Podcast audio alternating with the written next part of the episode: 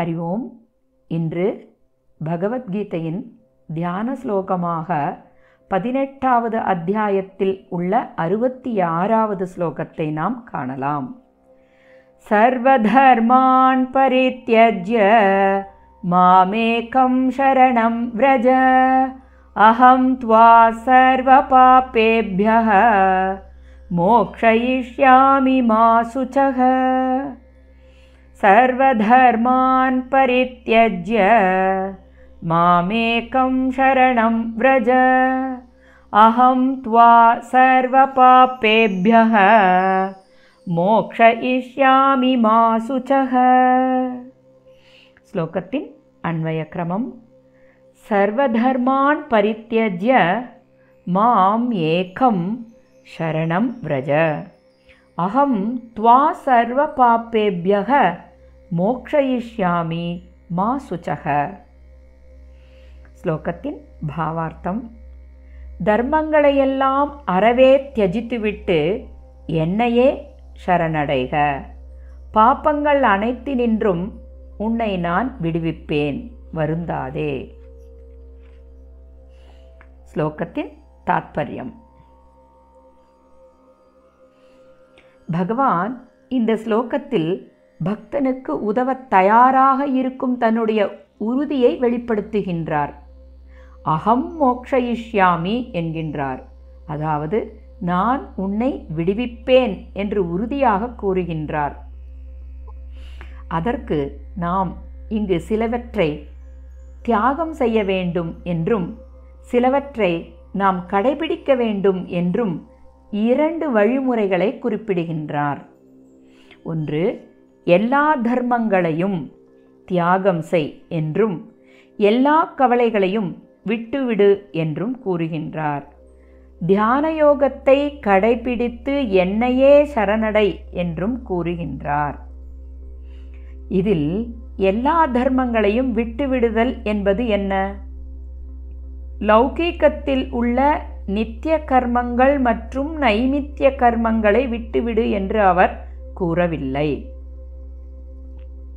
மனிதன் உடல் மனம் புத்தி இவற்றின் தர்மமான அதாவது அதனதன் இயல்பான உடலால் உணர்தல் மனதால் அறிதல் புத்தியால் சிந்தித்தல் என்ற மூன்று நிலையிலும் நான் என்ற உணர்வுடன் புறவுலகில் செல்லும் மனதின் போக்குகளில் உள்ள நான் என்ற அகந்தை உணர்வை பரித்தியாகம் செய் என்பதனையே சர்வதர்மான் பரித்தியஜ்ய என்று பகவான் இங்கு கூறுகின்றார்.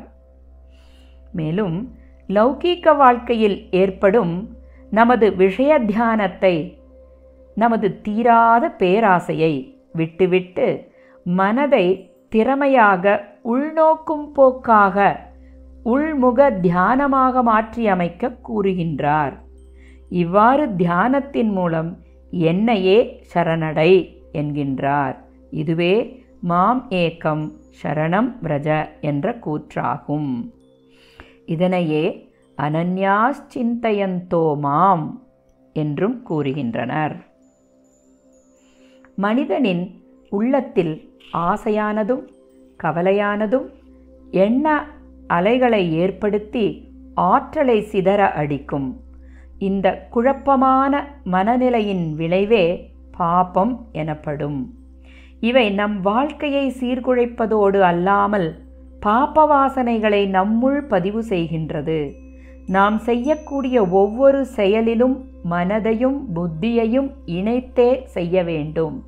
இவ்வாறு நல் எண்ணங்களின் மூலம் நல்ல பதிவுகளையும் தீய எண்ணங்களின் மூலம் தீய பதிவுகளையும் ஏற்படுத்தி வாசனாமயமான காரண சரீரத்திற்கு வழிவகுக்கின்றோம். இவ்வாறான வாசனைகளை போக்கவே சுத்த உணர்வு நிலையை அதாவது மன தூய்மையை நாம் அடைய வேண்டும்.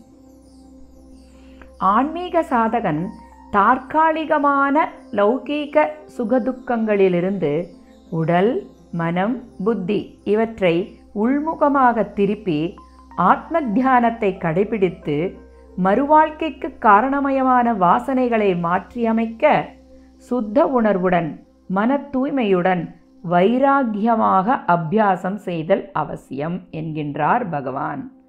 அதற்கு சாதகன் தன்னுடைய இஷ்ட தெய்வத்தை இடைவிடாது தியானித்து நிரந்தரமான தன் ஸ்வரூப அமைதியை தன்மய நிலையில் சந்தோஷத்தை அடைய முடியும் என்பதே பகவானின் வாக்காகும்.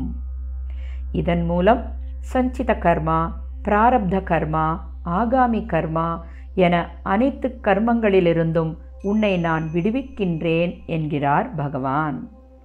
தஸ்மாத் சர்வேஷு காலேஷு மாம் அனுஸ்மர. ஓம் தத் சத்.